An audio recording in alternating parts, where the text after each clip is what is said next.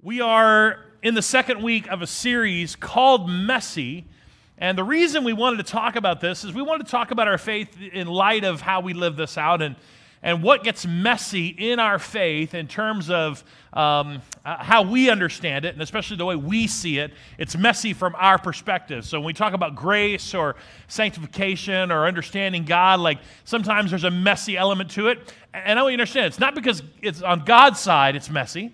Um, it's not necessarily messy or unclear for him. Uh, it's messy because we're involved. Everybody with me? You know, we're, we're involved, so it becomes messy. Uh, and so we're going to even look more about that today. But um, that's kind of the, the, the, idea of this series is how do we see the how do we see us the way God sees us? How do we position ourselves to have a clear understanding of, of the mess and the messy and how to work and navigate through that versus our attempt to navigate and manage our sin or manage the mess uh, sometimes in a messy in our lives.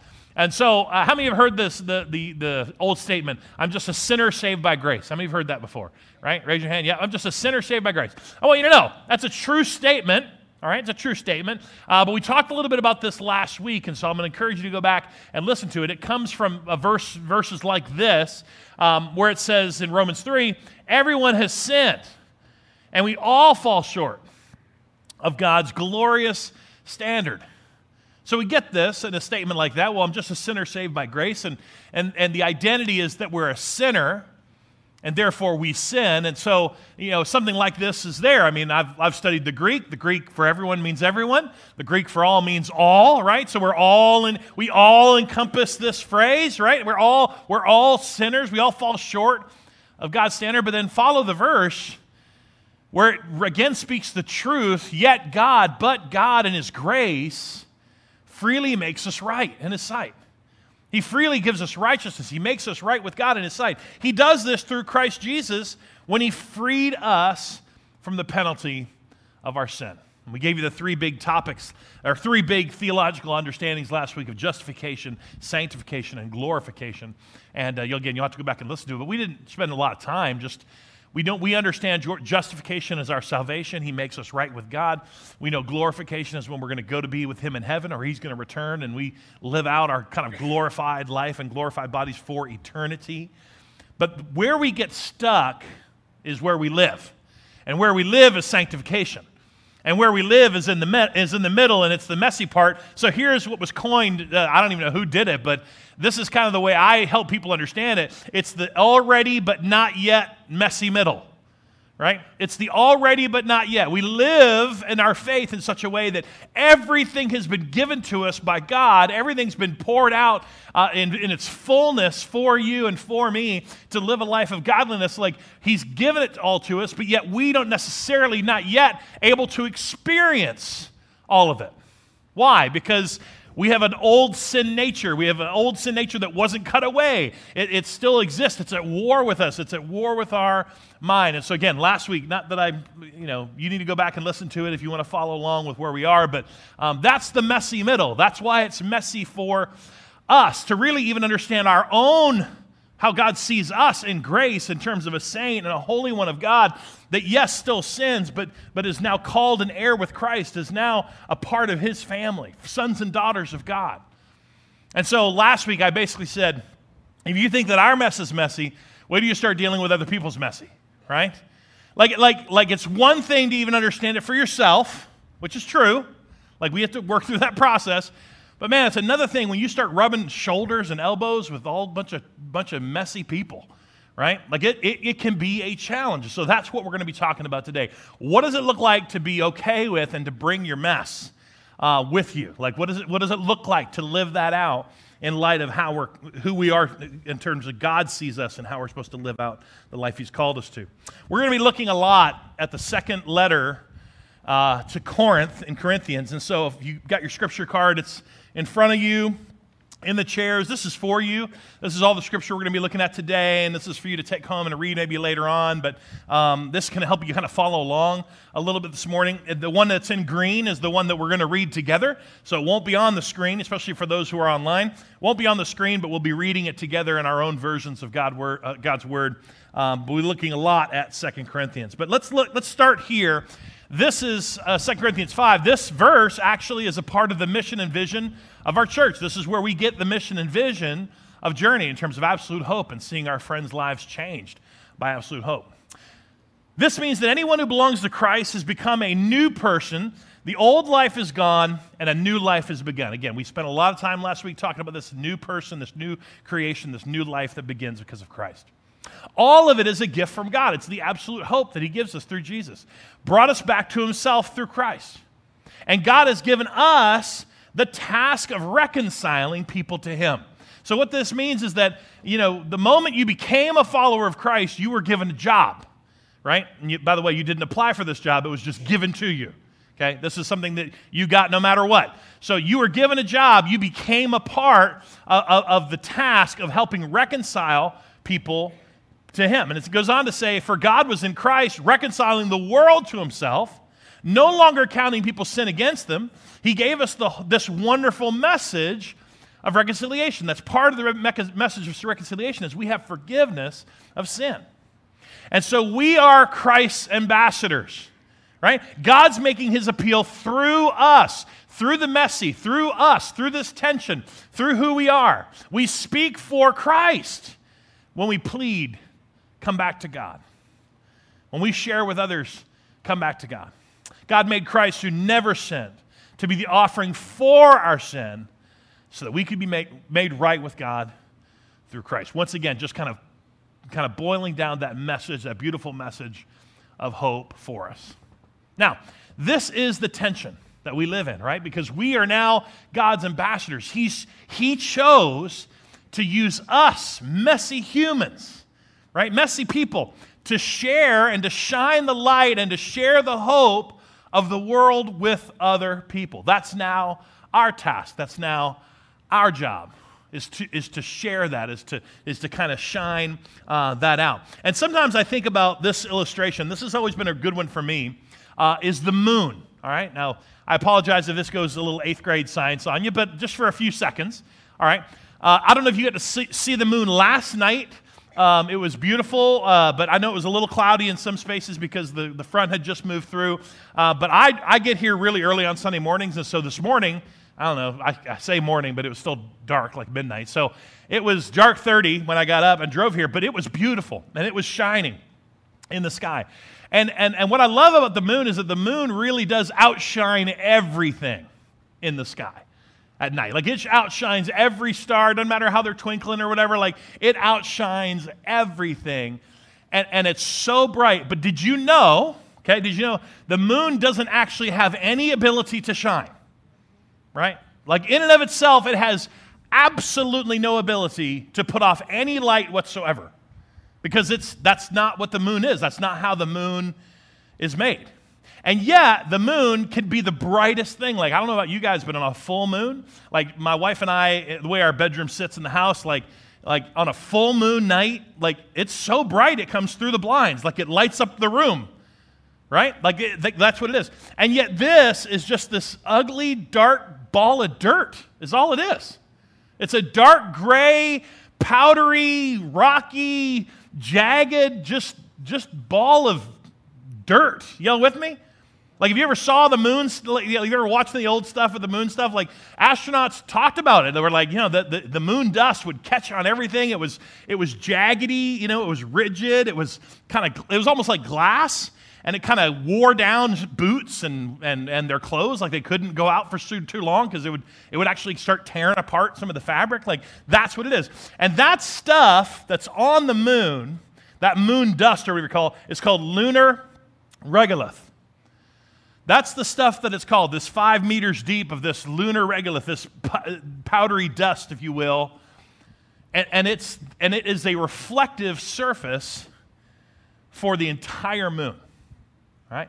Meaning that the way the moon has been designed, the way the moon, we see the moon, is that the moon itself can't light anything, but the moon perfectly reflects the sun.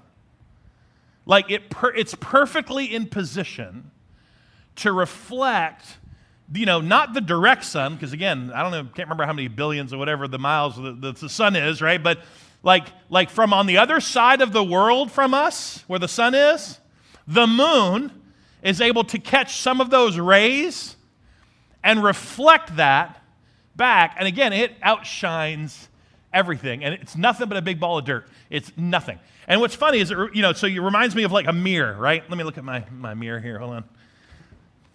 Um, it, it kind of shines like a mirror, right? Because it's glass and all that stuff. So I don't want to blind anybody real quick. Hold on. Let me make sure I get this right. So it's kind of like a mirror. If you kind of see it light up the sides here, it's made to reflect. It's perfectly designed that way to reflect light because of where it's positioned. And what's interesting about that for me, again, when I start looking at scripture like this, when it talks about us kind of being the reconcilers and the ambassadors of God and sort of shining out this light to Him, it reminds me that, that we really, again, God made us, designed us perfectly to reflect. He designed us perfectly to reflect something. The question is, what are we reflecting? Like this mirror. It, like our, our souls have been designed to reflect whatever we surround ourselves with, whatever we're facing, whatever we're pointing towards.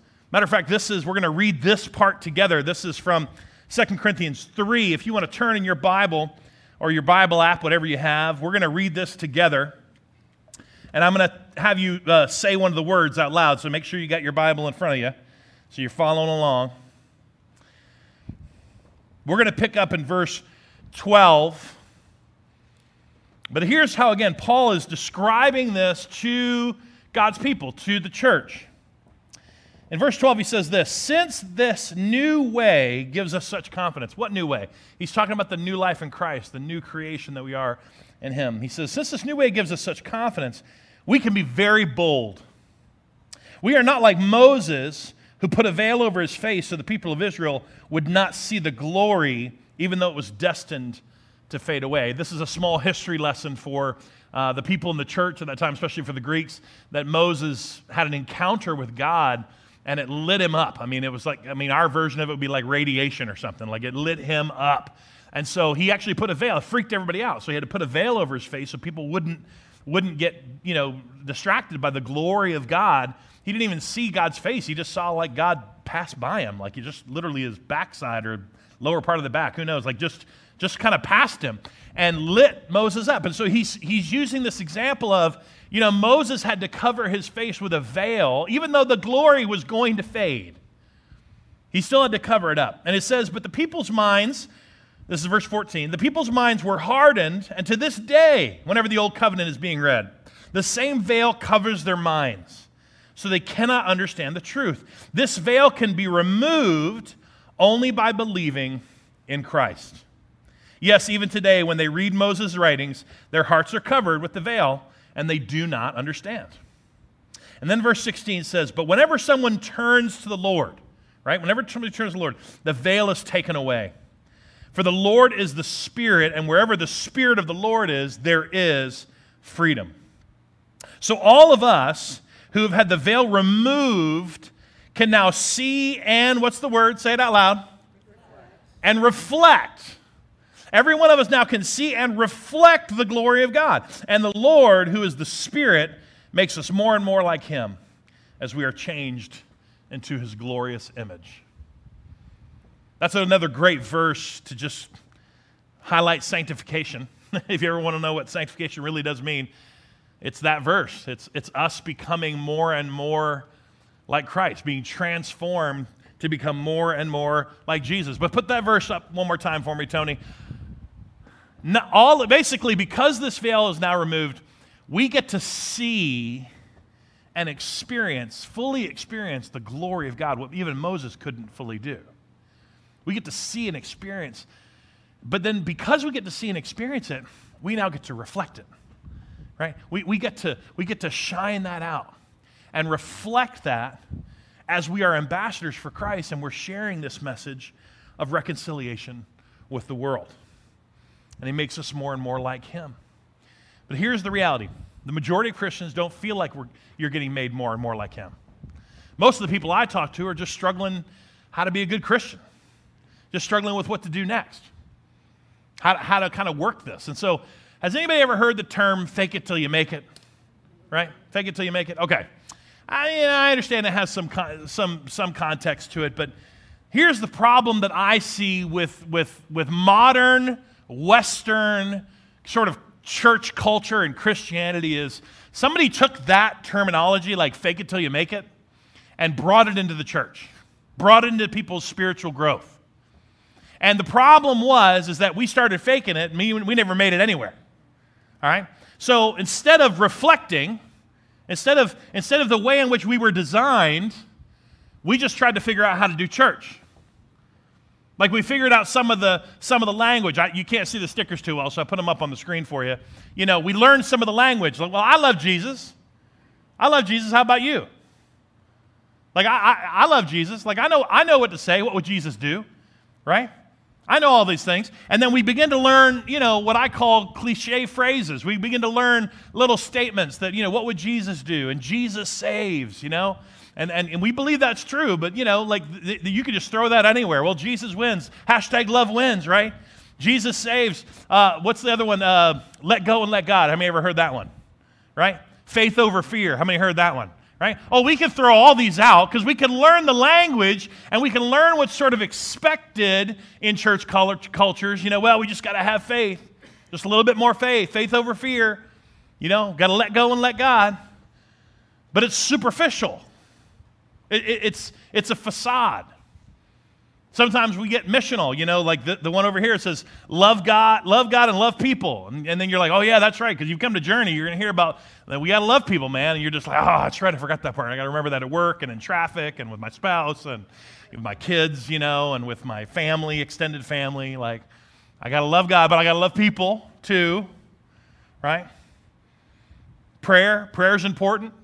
You come around church culture, you're going to understand prayer is important. You may not want to ever pray in front of somebody, but you know, you know, you know to say that prayer is important. You know how big a deal prayer is. Well, I hope you pray for it. You know, would you help pray for this? We're going to have 21 days of prayer between uh, now. We're starting in a couple weeks. We're going to be launching 21 days of prayer between now and Easter. Maybe you're already praying and fasting for Lent, which is great. But you know, prayer is a big deal. You got to pray just to make it today. You guys with me? Like that's that's a big deal. You, you know, you, you learn that in church culture. Or you can even learn some of the doctrine. You can learn some of the words and what they mean in terms of grace. Well, Matt's talking about grace right now. You know, Matt's talking about grace in this series. Woo, we all need grace. Thank you, Jesus, for grace. Hashtag grace. Hashtag blessed. Hashtag thankful. Right? But but even with all the language and even with understanding some of the terms and even with this, you do understand how insignificant this is. It's not reflecting anything. It's just a few things of knowledge, it's just a few words. It's a bumper sticker faith, is what I call it. It really doesn't reflect anything. But we are far too scared to turn this around and be authentic to who we really are. We're far too scared to really turn this around and, and, and let people see us. And yet, that's strange to me because here's the way Paul I want you to see this as well. Here's the way Paul describes this to the, again, to the church in Corinth. He's trying to help them understand that there's, uh, he gets this, okay? He, he goes on to say, look, we didn't go around preaching about ourselves. You know, he's talking to the church like, hey, me and the guys, we didn't go around preaching about who we are. We, we preach that Jesus Christ is Lord and that we ourselves are just servants. Like we're just the helpers, we're just the help. We, we, didn't, we didn't focus on us. You know, they weren't trying to, to, to share their bumper sticker faith. They just like, no, we just talked about Jesus. We, we preached that Jesus was Lord and that we are just now his servants. And then he said this God said, Let there be light in the darkness. And he made the light shine in our hearts so that we could know the glory of God. And we've seen the face of Jesus. That's, that goes back to seeing, like, we got to experience and see God for who he is. And then he says, but now we have this light shining in our hearts. Even think about that word reflecting.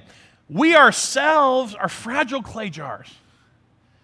We ourselves are just fragile clay jars which contains this great treasure. And it makes it clear that what's coming out is from God. Right? What comes out is from God and not from us. Listen, I, I want you to understand that I get it. Listen, one of the reasons that we don't want people to see who we really are is because, and I know some of you, this is type A is just killing you right now, okay? I, I understand. Is because, yeah, it's because the fingerprints of our humanity are all over us, right? Like the smudges and the fingerprints. I know there's like three of you want to go clean this thing so bad, okay? just wait, just wait. This is, this is one of the reasons that you don't really want people to, to see you. It's because they're going to see all of this. They're going to see your judgmental heart. They're going to see your selfish attitude. They might see your pride. They might see your greed and your discontent. Like they might actually see the humanity, actually see the old man that shows up in your life every once in a while. So we don't want people to see this. Another thing we really don't want people to see, especially for, you know, I say some of us, but it's all of us, because some of us have decisions we've made in the past. Some of them are big, some of them are situations we got ourselves in, the sin and mess of our life. And some of us, we wear them like a stain. Like we say we're past it, we say we're over it, like maybe we are living out some consequences of some of the decisions we've made or things we've been, experiences we've had in our life, but, but they stain us. They, they, they kind of mark us, if you will. And you're worried that if you, if you attempt to reflect God's glory, that, that, that, and live out this, this, this thing we're designed to do, like, but people are going to see that. And people are going to judge you because you know how judgmental you are, so you know people are going to judge you, right? So this is one of the big reasons many of us don't, don't want to do this. This is easier. This is so much easier for us to manage and maintain. Some of us, and I apologize for anyone who's super uh, superstitious in the room. Sorry. Some of us wear our brokenness and our scars. See, it could have been a, a, decision you made in your life. It could have been how you were raised, an experience that was placed on you. It could have been abuse. It could have been decisions that other people made, but you wear the brokenness in your life. You wear it. And it brings about shame and guilt. And, and, you know you're not supposed to wear that shame and guilt, so you don't even want people to see the shame and the guilt, let alone what's actually broken in your life. Again, it's so much easier to do this. It's just so much easier to pull this off and to navigate this and to manage this. But here's what we know is true. Here's a statement I like to give people sometimes. We are not representing our mess to other people. We are representing, you are representing, the grace of God at work in your mess. Like, don't confuse the fact that you're not, you're not, you're not representing your brokenness to other people, but unless you are honest and authentic and real about the brokenness in your life, you can't show people the grace of God at work in your brokenness. Like, it's the only way to do it. This reflects nothing. This reflects nothing.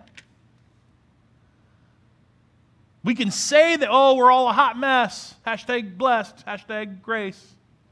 We can say it, but there's no power there. It's, it's only when we are willing to bring our mess.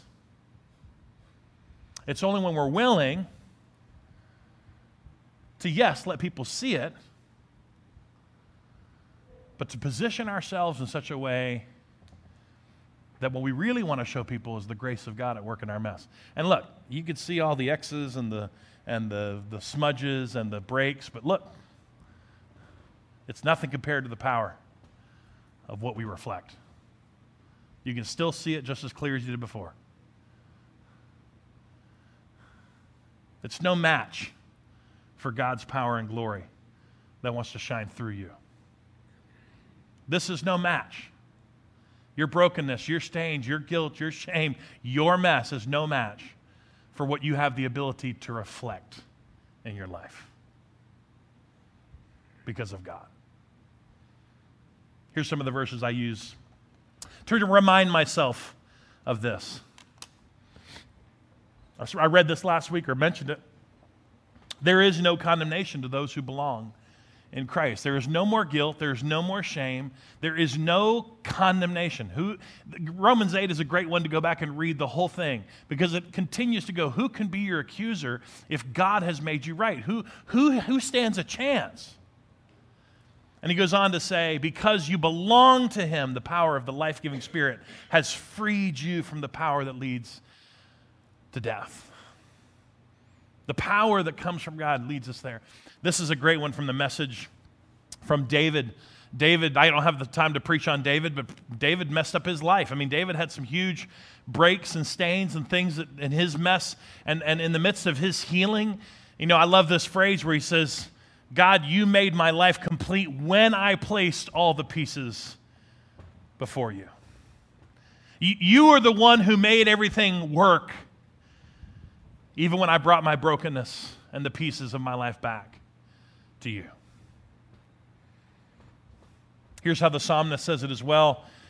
He said, The Lord is compassionate and merciful, He's slow to get angry, and filled with unfailing love.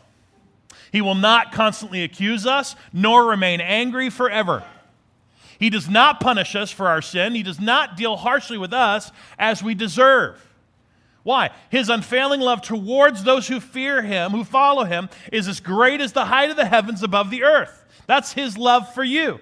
He goes on to say that he removes our sin as far as the east is from the west. The Lord is a father to his children. He's tender and compassionate to those who fear him, who respect him, who follow him.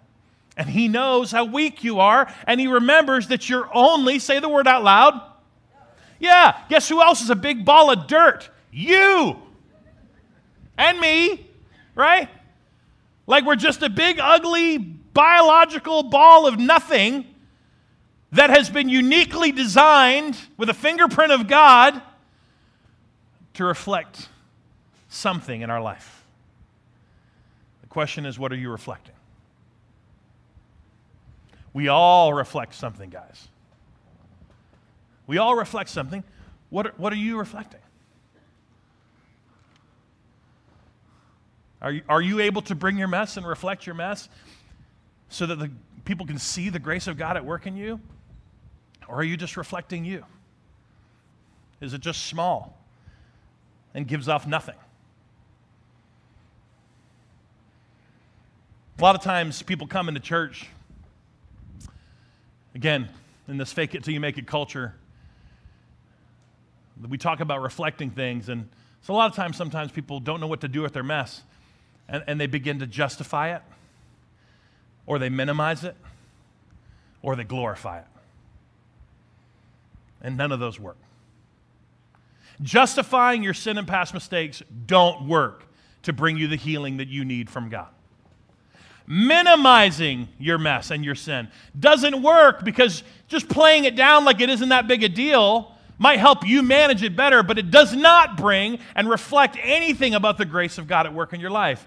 And Lord knows you do not glorify the sin in your life. You do not praise it. You do not give it the stamp of approval because God certainly doesn't either. Which is why this is so much easier for us to manage. And guys, the church is filled. Oh, I'm losing pieces of me. I'm losing pieces of me over here. That's all right. The church is filled with this. With Christians who reflect nothing.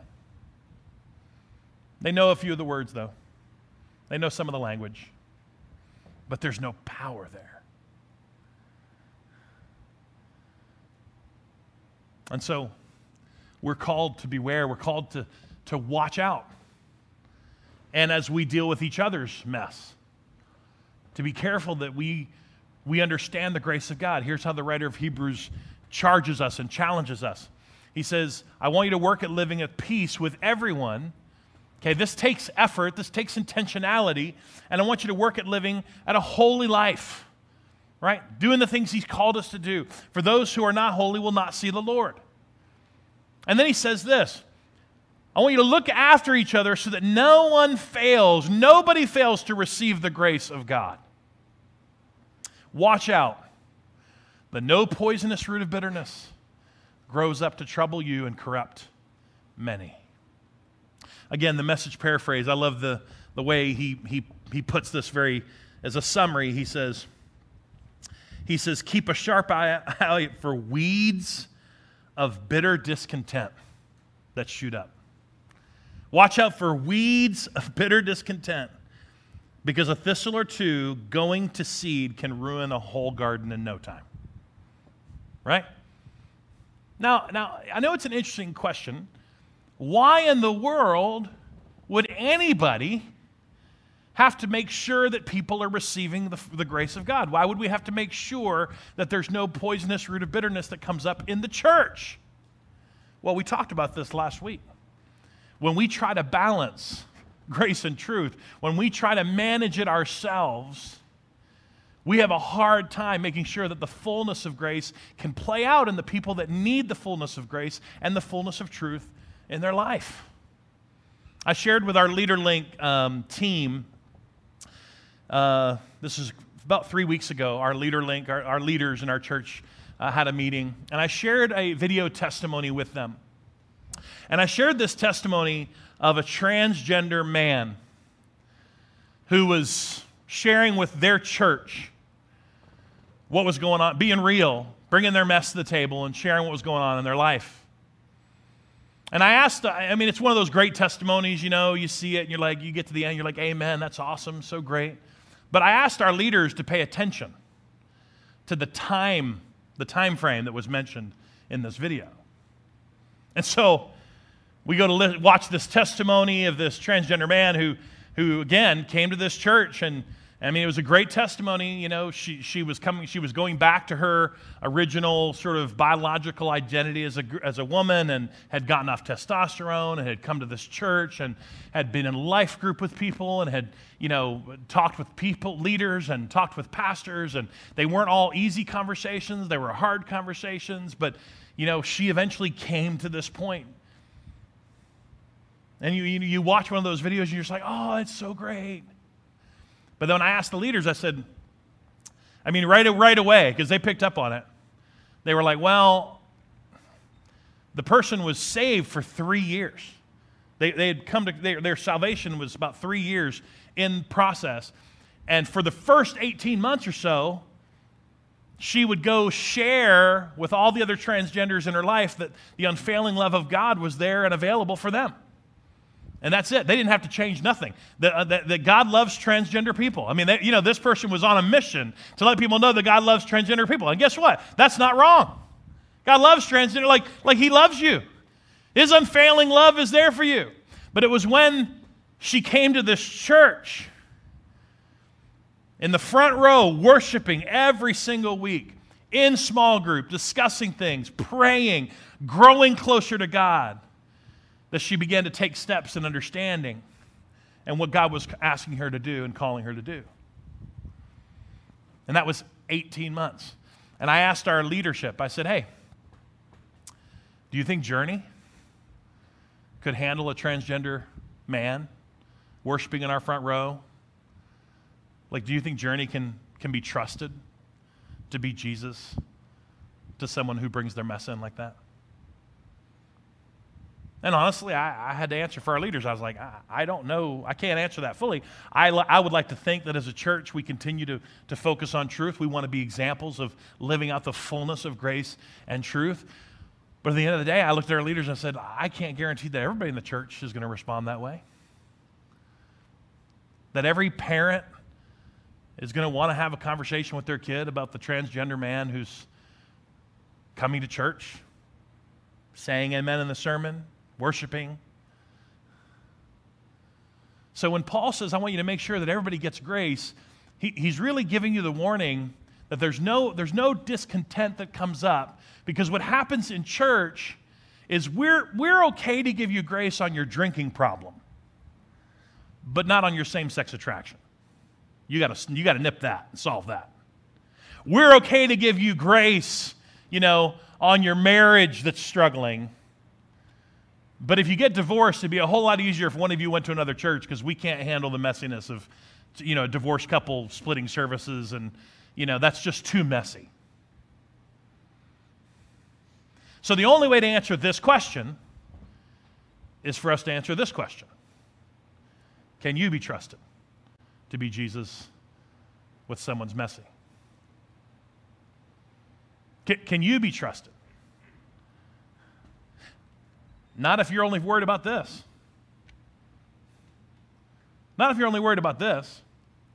I guarantee you, again, we've, we've had tons of times where people have come in and left, and again, we've, we've created an open door for a lot of people to come to our church, and many don't stick around because we don't affirm, we don't, we don't do some of the things that people would love for us to do. But here's the reality. When I looked at that testimony, I was like, the only reason that happened is because there were people in the church that were doing this. There were people in that church doing this, willing for people to see their messy. And more than that, willing to see God and God's grace at work in their mess. So that other people could feel free to bring their mess. And I, and I, want you to see it does work in this order. I'm going to pull that verse back up as we close out. I'm going to ask the band to come on up. I've asked them to, to, to lead us in worship here um, at the end of the service. But when the veil is removed, two things get to happen. Right? We get to see and experience God ourselves. Everything we talked about last week, we get to see how God sees us. We get to see how God deals with our mess. We get to see the grace of God at work in our mess. We get to see and experience being the holy ones and saints of God, the sons and daughters of, of, of God, co heirs with Christ. We get to see and experience this fully. But the reason we get to experience it fully, the reason the veil was removed is not just for us, but so that we could reflect because we're his ambassadors. We are reflecting this back to the world around us.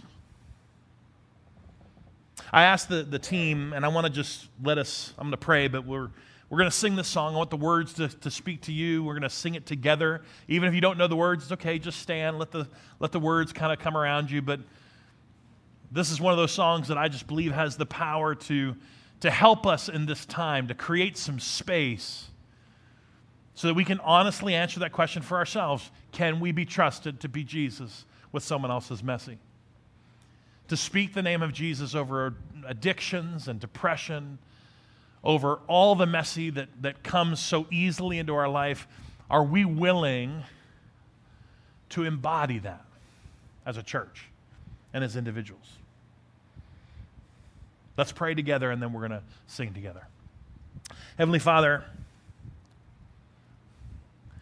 Number one, there's absolutely no way that we can, can be vulnerable and share the true reflection of our mess and our messy with anyone else because, um, unless you, as your spirit, gives us the power to do so. So, God, I'm praying that you would just, just give us your grace to such a degree that we, even today, would make that call, would have that conversation, would begin the process of just, just being real with the people in our lives, sharing our messy, letting others be messy and share theirs with us so that we can be and reflect Jesus to them, so that we can speak Jesus in our families, in our communities, in our life it's only by your grace and it's only by your Holy Spirit that we can do this. So we are just praying today now that you empower us to bring our mess and to help as we are Jesus to others. I pray all this in your name, Jesus. Amen.